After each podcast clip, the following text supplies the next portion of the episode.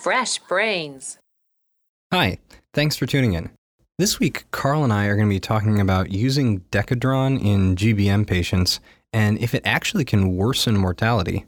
As always, if you want any citations for any of the literature we're talking about, check out our website, fresh brains dot w t f. I'll try and put up some links there. If you work with G B M patients, if you give your patients Decadron, I think you're going to find this really interesting. I found it really interesting personally. Hope you enjoy. So, Carl. Yeah, Bill. Uh, how often do you use dexamethasone? Or I'm just going to call it Decadron probably most of the time. Sure, that's fine. Yeah, we, we use dexamethasone slash Decadron quite a bit. Yeah, I'm sure. I mean, anyone that's in neurosurgery, we, we use Decadron all the time. Like we we almost literally give it out like candy. Yeah, I mean, uh, any kind of surgery, I feel like we always get questions from you guys. Hey, can we give Decadron? Well, Decadron's great in general, particularly uh, with with like G B Ms with big tumors. You know, they they have tons of edema. We give tons of Decadron all the time to these patients, right? Oh yeah, and we, we used to we used to use Decadron basically for any sort of swelling, right? Any sure. Anytime you're looking at edema. Yeah. Um, it, they used to use it for traumatic brain injury because, you know, you got some brain swelling there. Yeah, yeah. They would use it for spinal cord injury, so you got, sure. you got some spinal cord swelling there. Sure. Um, any sort of, like, the classic one is vasogenic edema, right? It's, yeah, uh, exactly. Caused exactly. by the leakage of the blood vessels, not by the actual death of the cells. Yes. That's the key usage of Decadron for these inflammatory conditions. Decadron's a steroid, so it, it treats inflammation. Anytime you have inflammation, if it's edema caused by inflammation, other symptoms, you know, Decadron works really well. It's a really strong anti-inflammatory drug. So specifically today, we're going to be talking about applications for G B M patients and Decadron. Have you ever, before before we went through this, have you ever heard anyone talk about concerns about giving a G B M patient Decadron? Like, oh, you know, you got to be careful giving them Decadron. About the only reason that we would be careful with Decadron would be for side effects. Yeah. Like, yeah. Uh, like a gastritis or sure. uh, probably the most common symptom that we see is actually mania. Oh, yeah. Yeah. Yeah. uh, actually, I like the way that uh, one of our attendings, uh, Wade Mueller, puts it when uh-huh. he's talking to patients. He says, you know what? This is going to make you care a lot about certain details that really don't matter. And you really uh-huh. see that on the well, clinical side of things. Yeah, interesting. So in cancer in general, you know, steroids are used a ton. They're, they, like you were saying, for all sorts of different symptoms, they're really good. They're mostly used for symptomatic control in a yeah. lot of these, in a lot of these tumors. A lot of cancer patients have a lot of problems with weight loss, and so they can help you put on weight. That's that's one of like the side effects of them, right? Is that they right. make you gain a ton of weight. If you're if you're wasting away, it's helpful for that. It's helpful for all sorts of pain, you know, because a lot of the pain is caused by the inf- inflammation. And actually, in certain tumors, it's actually it can actually be a treatment, right? Yeah. And particularly hematologic based tumors, it has effects on cell cycle things where it can actually inhibit the progression and growth of certain tumors. It can actually be like, you know, effectively curative. Right. And that's, so it's a really common part of the regimen for some of these hematologic malignancies. Yeah. In, in our world, it's it's uh, most often used uh, in C N S lymphoma. Yeah. Yeah. If we're doing uh, a biopsy case and you guys think it might be lymphoma, you guys are always like, oh, yeah, don't give steroids because it's, it's going to make the tumor go away if it, if it's a lymphoma. Yeah. Yeah, and that's that's actually a big problem because, uh, like we were talking about, you use steroids to control the edema, to control symptoms. Mm-hmm. So we we give steroids a ton all the time. What could we, what could possibly be wrong with with Decadron with steroids? Well, besides the side effects that we talked about, and so one of the things I talked about earlier was, you know, we used to use steroids in T B I. Yeah. Well, that's that's one of the biggest trials we have in neurosurgery, something called this CRASH study. Mm-hmm. And that showed that steroids actually hurt a little more than they help in T B I. Yeah. So we know not to give them. Yeah.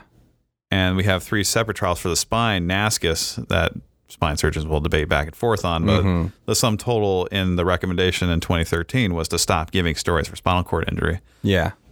You aim to use steroids when the therapeutic effect outweighs the, the side effects.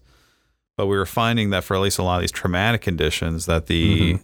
side effects outweigh the therapeutic effects. So that's why the recommendation is no steroids for T B I, no steroids for spinal cord injury. But in terms of tumors, it's, it's a totally different beast. Yeah. Like in those traumatic settings, those are those are all edema caused by, like you said, cytotoxic edema. That's swelling of the cells. When you have ischemia in the area, all the neurons are swelling.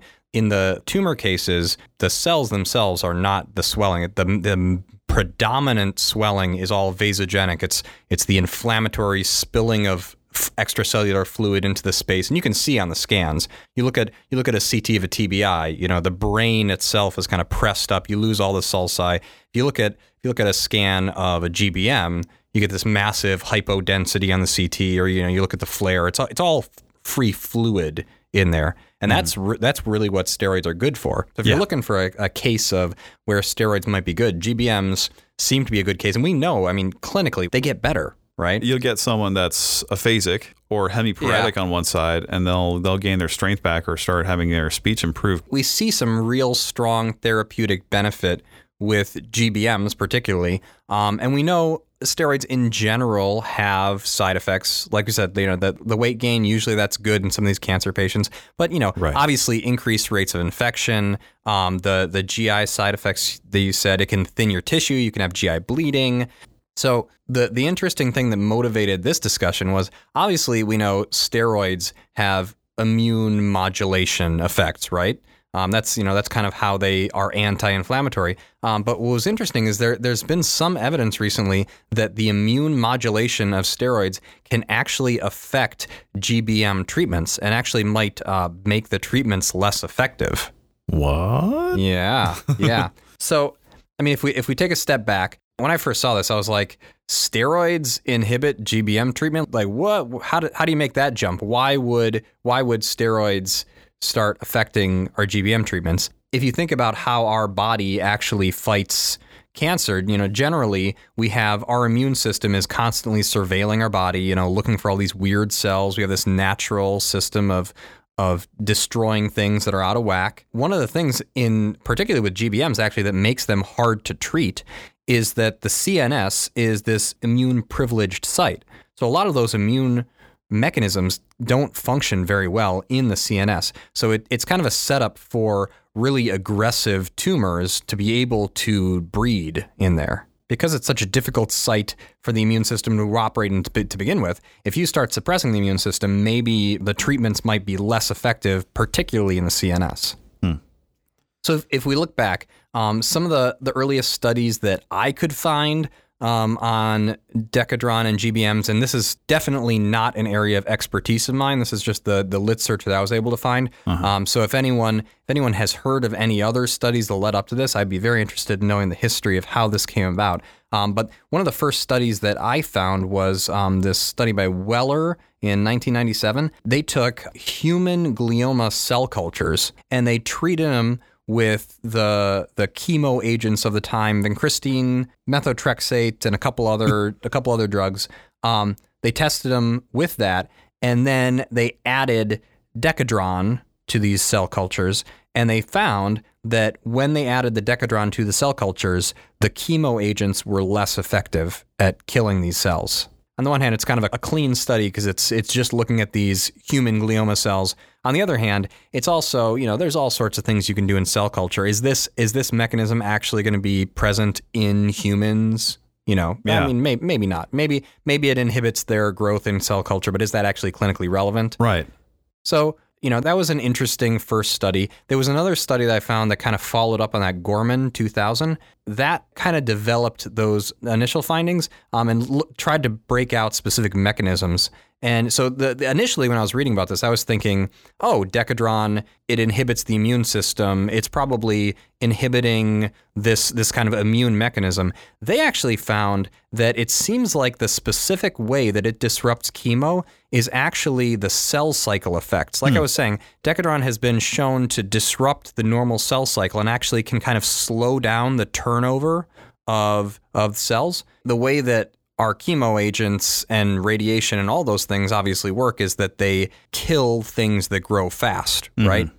And so if you slow down the cell turnover in these cells, that can actually make the chemo less effective in them. And so they found that in these cell culture astrocytes, Decadron was inhibiting the apoptosis caused by these chemo agents. So it's it's inhibiting apoptosis in these cell cultures, but there are a lot of things that inhibit apoptosis. yeah. There are a lot of things that uh, work on cell cultures.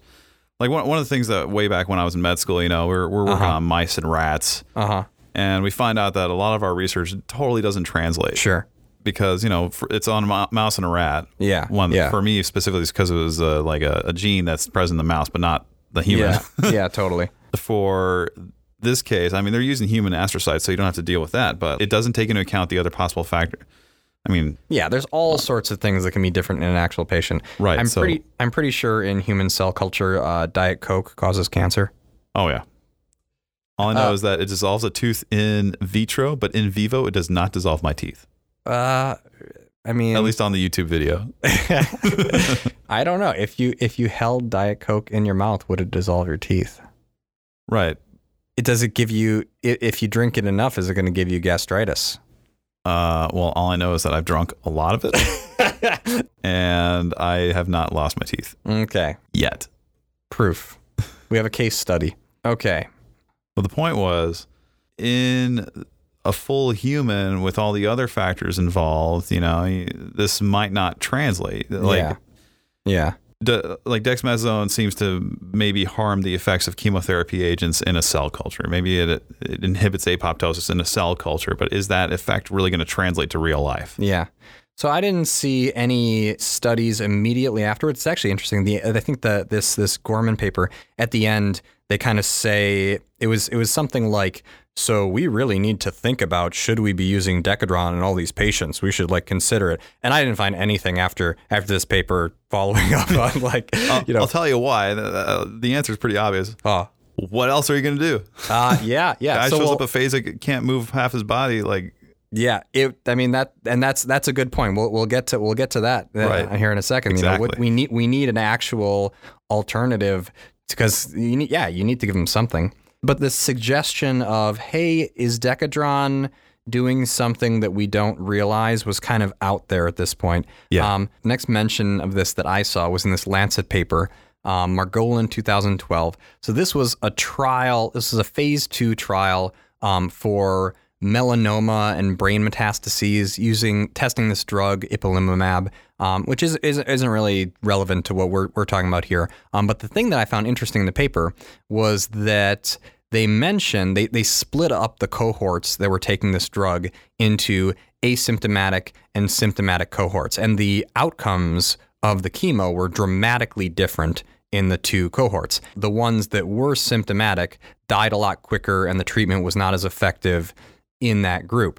And so, I mean, obviously you could say, well, they're symptomatic, they have worse disease. But what I thought was interesting was that the paper specifically also mentioned, well, these this cohort of patients is also the one that is taking Decadron, and could Decadron be interacting with the the treatment of efficacy? So it, it's kind of taking that the, the cell culture ideas and saying, hey, we're actually seeing differences in clinical populations that are taking Decadron. And again, this is not randomized data. This is observational. This is, you know, correlational. So there are all sorts of explanations you can put in there. But it's it's starting to make a suggestion. Hey, is Decadron actually doing something here clinically?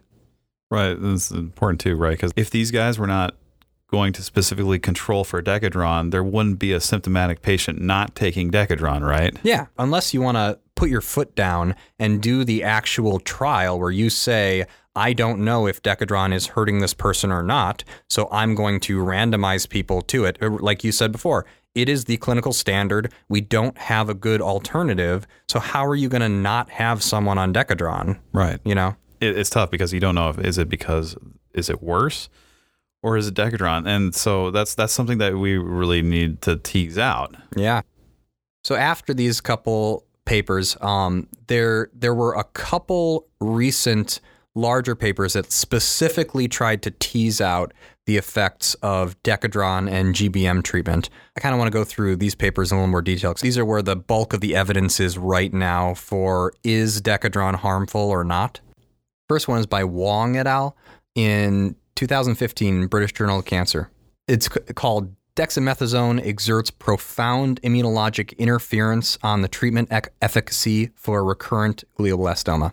This is a post hoc analysis of the Novo T T F trial. We could probably do like a whole nother episode on Novo yeah, T T F. Just maybe a quick intro or something yeah, to yeah. it. So T- Novo T T F, T T F is like tumor treating fields. When you hear about it and when you see it, it totally looks like some hokey fake thing. Like it's just, it's really hard to believe that this is real, but it's this, it's these electrodes that you, you like tape onto someone's head, and it's supposed to create this electrical field that is supposed to disrupt the the cell division. It's it, there's something about how it, they think it that it disrupts like the microtubules and the cells, and yeah, that makes sense. Like there's definitely some things that are directed by you know charge. Yeah, yeah, in sure. the cell. So if you mess that up with uh, this outside electric field, yeah, we have something called Optune at our institution where. Uh-huh. Unfortunately, you have to shave your head for it. yeah, yeah. You got to stick these electrodes to your head. Yeah.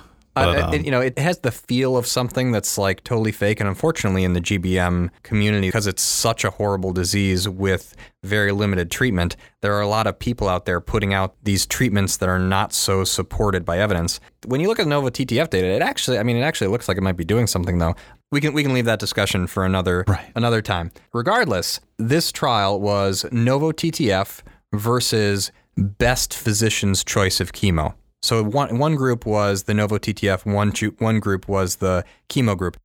One of the interesting things about this trial is this is recurrent G B M. Right. So so they've already been treated. It's coming back. This is like end of the line treatment. So they actually, the, in the Novo T T F group, they actually were not getting chemo. And so one of the interesting things is they were able to tease out the effects of the immunosuppressive effects of Decadron independent of the immunosuppressive effects of chemo, because all these people are on chemo, obviously, before this.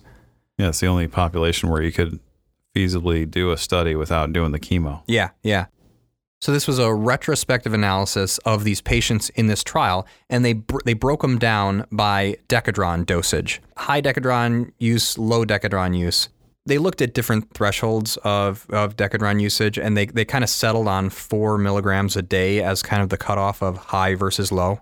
Yeah, so the main thing is this is a patient that's maintained on this dose. Yes. Long term. Yes. This isn't just part of a taper yeah. or an introductory, like they gave them four and then that, that was their Decadron dose. yeah, yeah, that it was, and it, like like you and I are kind of used to the the acute, you know, they come in, we give I V pushes, and that's that's kind of the the loading them up. They come in, they're acutely symptomatic, so we we try and get them asymptomatic from that. But then, you know, a lot of these patients are just maintained on Decadron. They get them on, and you try and reduce it to as low a dose as you can before they become symptomatic, then they send them home. Right. And they, when they looked at the different groups of patients, they seemed like there were similar tumor sizes and stuff between the groups. So it seems like they're, they're saying clinically, it seems like these people had similar extent of disease. So when you look at patients who were greater than or less than four milligrams a day, um, the survival in the greater than four milligrams a day was a lot worse. Like in the Novo T T F group, the median survival, if you were taking large doses of Decadron, was four point eight months, and small doses of Decadron, eleven months. You lived twice as long if you weren't on high doses of Decadron. That's that's wild. That is, yeah.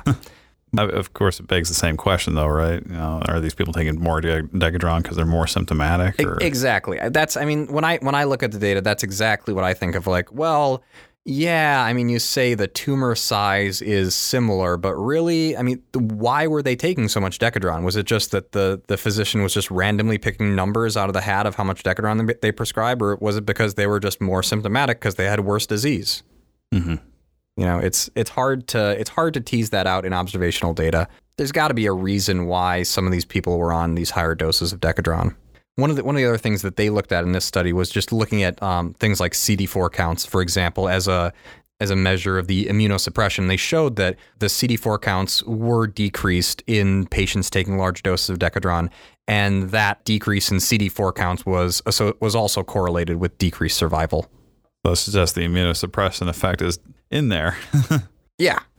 So that Wong, that Wong study was kind of that, that first study. And then um, just the next year, Pitter uh, and, and his colleagues uh, in two thousand sixteen put out an article in Brain, and I, I actually really liked this article. Um, it, it really went through a lot of different angles on this problem.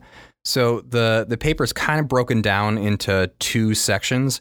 The first section was saying, okay, we've seen this effect of the correlation of Decadron with bad outcomes in a couple different areas here. Let's really try and pin it down as best we can. So they took three different populations.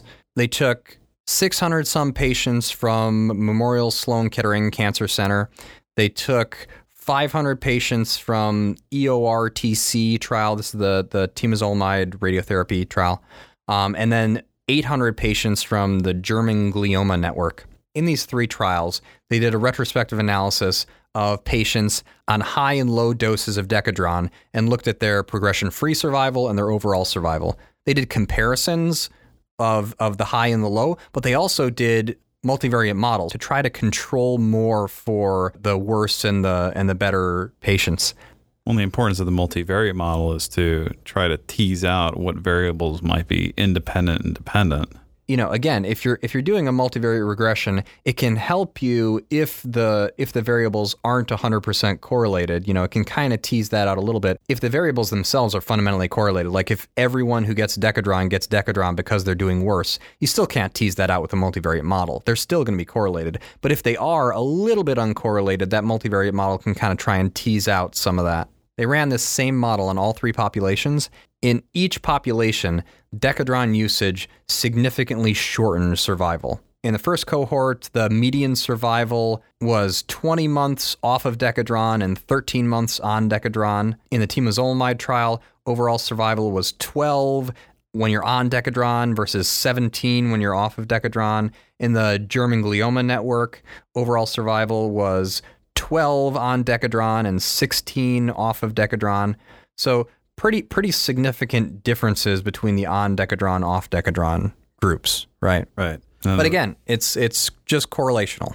So that was, that was like the first half of this paper. The second half of the paper kind of went more mechanistic. They had these mouse models of gliomas where they were giving them radiotherapy.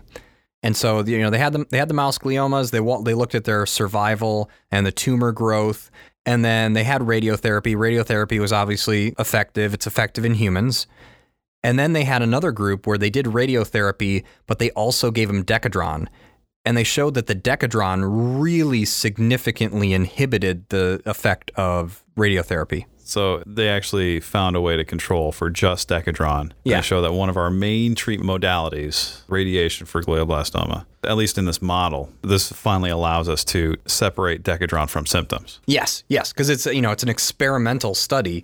So we can now see Decadron experimentally is inhibiting radiotherapy. And obviously, it's a mouse model. It's not a human glioma. It's this made-up glioma that they think is the same as a human glioma, but could possibly not translate. It's all those translational issues we were talking about earlier. Exactly, exactly. So it's, I mean, it to me, it's very, it's very interesting and suggestive that this could be a problem. But, you know, we need definitive human data before we actually can say for sure. Um, in, in this study, again, they, they were looking at the mechanisms of why is it inhibiting radiotherapy, and it bo- it boils down to this cell cycle thing again, where the the slowing of the cell turnover and the not being in the correct cell cycle phase for radiotherapy to be effective. And so when the, the G B Ms become resistant to radiotherapy because they're just not turning over as fast, and they're not the, the radiation isn't able to hit them at the critical cell cycle point. No, they um they had some pretty impressive p values here. Like yeah, but did they? Uh, what was the effect size? Was there a big difference in survival? Tumor size at onset of neurological signs, seizure, lethargy, weight loss. There's something else they did. You test lethargy in a asymptomatic mouse. mice. You like flick it and it doesn't wake up and bite. But it's a pretty pronounced effect size, so it's not like yeah. a small effect, but they just had a lot of mice, so the p-value was low. Oh, yeah, yeah. I can't remember what the actual effect size is, but if you look you look at the the figures in the paper here, I mean, it, the, the, these survival survival curves are pretty significantly different. I'm more of an abstracts-only kind of guy. Well, you gotta... I, th- I think the figures translate well into a podcast. It, it oh, works. Really? Yeah, yeah. Okay. And so... the other thing that this paper brings up is, okay, like we were talking about before, okay, you can argue maybe Decadron has all these bad things. We know Decadron has bad things. We know there are all sorts of bad side effects with Decadron. The reason why we use it is because it works, it controls the symptoms, and we can't just let these people completely go uncontrolled. Um, so the the interesting thing about this this paper is they compare Decadron to an alternative to Decadron to control the edema, in this case, a V E G F inhibitor. And we know of V E G F inhibitors in G B Ms um, because they've actually been proposed as a treatment of G B Ms, like for Avastin, for example, is the big one. Yeah, they figure you inhibit angiogenesis. That's the known effect of these things, right? Yeah, yeah. So if it can't get a blood supply, it can't grow. That's, that's what we believe. Exactly. So Avastin, bevacizumab, we can have a whole nother discussion. I think it'd be really interesting to actually get into the data of the therapeutic survival, progression-free survival benefits of Avastin. You know, there's there's definitely data out there. There's multiple studies, um, and it's I think it's controversial and interesting. But regardless of where you hold on that, it definitely helps edema. Mm-hmm. And if anything, it's not. It's probably not going to worsen survival. Um, so I, I think I think it would be actually interesting to say if you if you actually compared human patients taking Decadron for symptomatic control versus Avastin for symptomatic control, is is the Avastin group going to survive longer because the radiation therapy or something is going to be more effective in that group? Yeah, and uh, so the V E G F inhibitors are somehow controlling edema. We don't know the mechanism to that, do we? I don't know offhand the specific mechanism of how V E G F inhibitors actually um, reduce edema. I mean, obviously, they reduce vascular proliferation. That's right. But it's kind of a side effect that we didn't really anticipate. Yeah. Right? You know, we, we start using them. We find out, well, it's got great progression-free survival. It doesn't affect overall survival. Yeah. Or at least that's that, that's sum what, total of the data. Yeah. yeah. Most of the data is, very suggesting, much teased out. is suggesting that. So you're finding the mice had basically larger tumors before they became symptomatic. Is that, yeah. that, that, yeah. that the deal here? And one of the, one of the complaints that I hear about using Avastin in tumors is that it inhibits the edema so much that it makes them really hard to see on imaging. Yeah. Because, you know, it, it, they, they, they almost become, they don't enhance as much on imaging. They don't have all this edema because because the vascular proliferation is cut. But the one of the one of the side arguments, we're we're get, we're already getting into this right. whole, whole right. argument here. But one one of the one of the criticisms there is that it doesn't actually affect the tumor. So the tumor keeps growing, but it's almost like a silent tumor now. Right. So in this paper, um, the the mice that they treated Decadron versus the V E G F inhibitors.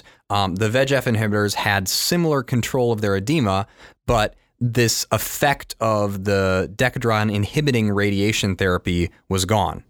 Yeah. So I, I and so it, it's suggesting, hey, if we used in, in patients only V E G F inhibitors, could we control their edema but not have this Decadron survival difference? And I mean, I'd. Obviously, we have been using V E G F in these in these glioblastoma patients. I bet a lot of them were also taking Decadron, though. Yeah. So there's, of course, a lot of confounding. And actually, uh, do you know if there's any data out there that V E G F has been used to control acute symptoms or uh, cerebral edema? That's that's interesting. I haven't actually, because I've never I've never actually used a V E G F inhibitor like the drug. Um, so I don't know anything about the pharmacokinetics of like how fast it. Decadron works amazingly fast for what. You know, I, I would not expect it to work that fast. Um, I don't. I, I actually don't know about V E G F inhibitors. Yeah, because that that's something that they've that's been discussed. Yeah, is trying to use these to, for the cerebral edema. Speaking of um, acute control, uh, I can't, I can't remember exactly. I think it was that. I think it was that first paper by Weller. Um, they actually had a condition where they put the the cell cultures. They treated them with Decadron. And then they stopped giving the Decadron, and then they gave the therapy off of Decadron after the after the cell cultures had already been exposed. And in that condition, the inhibitory effects of the Decadron went away. So you could maybe maybe it could be that, you know, acutely we give people Decadron to stabilize them, but then we transition them onto something else like a V E G F inhibitor or some other some other type of drug um, that can kind of keep them in their maintenance phase. Right, um, because all these all these studies that show uh, worsened survival all seem to be based on someone taking chronic Decadron. Yes, yes, that's, yeah, that, uh, that's what all, all of these studies are based on.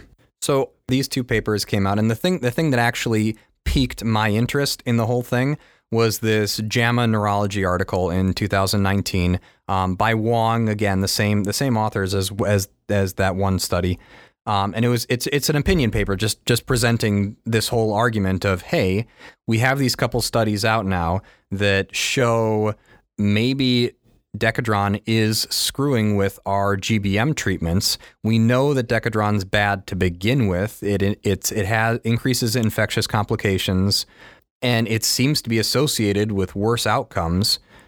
In the end, they their their conclusion of this, again, again the opinion paper, their conclusion was, together the the experience with dexamethasone offers compelling evidence to indicate that agents that interfere with immune effector function reduce the ability of patients with glioblastoma to mount an effective anti-tumor immune response. Pretty powerful statement. Powerful, yeah. In the context of, we use Decadron on everybody without even thinking about it. Like, like, like I said, you know, giving it out like candy, is this something we should reconsider? It sounds like it really is. I mean, you have to think about this in the setting of, this is a horrible disease. Yes. Any treatment that has shown to have a survival benefit is a really incremental survival benefit. Like, we're talking mm-hmm. about going from six to eight months or something like yes, that. Yes, yes. For the median survival. And that, so even a little bit of time is pretty big proportionally to yeah. the, the amount of time you're giving. Yeah. I think if you look at overall G B M treatment, uh, if I'm remembering correctly, back in like the seventies, median survival was like six months. And with optimal treatment, nowadays, median survival is something like eighteen months. Yeah. Which is quite a bit more. Yeah. But, but not, not, not the five year survival rate probably hasn't changed too much. Yeah. Yeah. Um, but the important thing is, though, you know, you, even giving somebody a month in this context is giving someone a lot of time. And if, yeah. uh, you know, Decadron is hurting someone's chance of making it to one of those further out points, then you're really hurting them. Yeah. I will say there's not compelling evidence to withhold Decadron in the very acute phase. Yeah. In here yet. Yeah. Now this this whole uh, bevacizumab and cerebral edema is is being looked at, mm-hmm. and maybe it might provide a, a better avenue for acute treatment. Yeah. But with the, the those tumor cells being resensitized after removal of Decadron, that mm-hmm. it suggests that you, it's a pretty good drug in the acute phase only. Yeah. It's also cheaper, I'm sure. yeah. Oh yeah, this is, I mean, if they're using the bag in the seventies, this is that has to be cheaper than dirt yeah. relative to yes. bevacizumab. Yes. They liter- they literally make it they literally make it as candy now. There's chocolate coated Decadron. Oh yeah. I, do, I don't I don't think that's true. I I'm making that up. Hey, you know what? I will say I do sometimes prescribe uh, the chocolate X-Lax. Oh. I don't know, they'll be a little more amenable to that than I don't know whatever syrup for the kids. I, I didn't know they made chocolate X-Lax. But this provides pretty compelling evidence to say, hey, you know what? Long-term steroid treatment we know has bad effects. Yeah, yeah. And here we've established there is a pretty decent alternative with the only downside to it appearing to be cost. Yeah, yeah. So... I mean, to me, it at least suggests that we should kind of take a little more of a pause in our prescribing of Decadron. You know, I mean, like you said, we know Decadron has side effects. We don't we don't just prescribe it to everybody. We pres- we prescribe it for specific reasons, but it's just another another kind of side effect in the background of makes you do a double take of, does this person really need to be on Decadron? Should I be tapering it off more? And really, to me, it suggests that I, I think it's there's enough evidence to really support just doing a randomized trial. Yeah. A gr- I mean, it, clearly there's a large enough group of symptomatic people. Yeah. We have two drugs that seem to be having an effect, a similar effect, with one drug potentially provide, like appearing to provide a significant benefit over the other. Yeah. It would suggest that. Presumably, but, you know, what what it's saying... Which, I, again, I, we, we have to prove, but presumably you could control their symptoms just with Avastin. Yeah. And then if you compare the s- groups of symptom- symptomatically controlled with Avastin versus Decadron, do the Avastin ones live longer? Mm-hmm. I, th- I think it would be definitely interesting to do. We just have to find and someone to pay for it. Do every other chemo regimen the same way. Yeah. Because that'd be interesting if it turns out that while Avastin doesn't de- diminish the effect of the chemo, yeah, you end up starting later treating recurrences because you don't notice a recurrence until mm-hmm. way too way into the progression of the disease. Mm-hmm. While Decadron, you still see the progression. Mm-hmm. It might hurt the chemo, but you see it a lot earlier. So yeah. who knows? I mean, that, yeah. that sounds like a perfect randomized control trial thing. But I'll, t- but I'll tell you how, how this stuff has already affected yeah. things, uh, like from, from just our reading. Yeah. You have someone come in with like just a little bit of cerebral edema. Now, it used to be the algorithm for us was basically, you know, have tumor, start Decadron if you don't think it's lymphoma. Yeah. But at this point, I will admit that personally, I've been a lot more reluctant to start somebody on Decadron yeah, yeah. for like no reason. I'm like, there's a little bit of edema, you know, a little bit of edema. Who cares? Yeah. Yeah. Am I really going to start something that's going to hurt their chances at surviving? Yeah, for sure. That sounds like a bad idea. Yeah. Now, so I will say this has already changed my, my, my own practice. Yeah. So we'll, we'll see how it goes. If anybody out there has any thoughts or anything to add, we are definitely not the experts in this field. If there's anyone that has anything else to contribute, we would be glad to glad to hear it. All right, so I think that, that about wraps it up for today. Thank you for listening. We will see you next time. Decadron ah. candy. Chocolate-coated Decadron. Ah. Mm. For kids.